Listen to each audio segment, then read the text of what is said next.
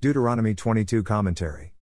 H T T P colon slash slash w w w dot loving scripture dot com. We have more laws for the community. By looking at these laws we can see the heart of the Lord. It's a picture of perfection.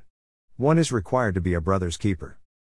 A woman must not wear men's clothing, nor a man wear women's clothing, for the Lord your God detests anyone who does this.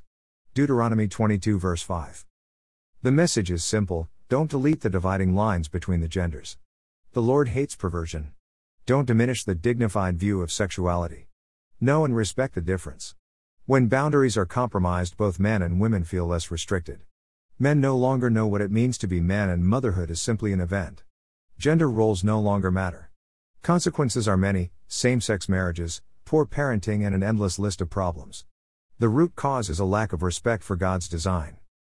These laws are amazing. They project perfection in other areas such as conservation.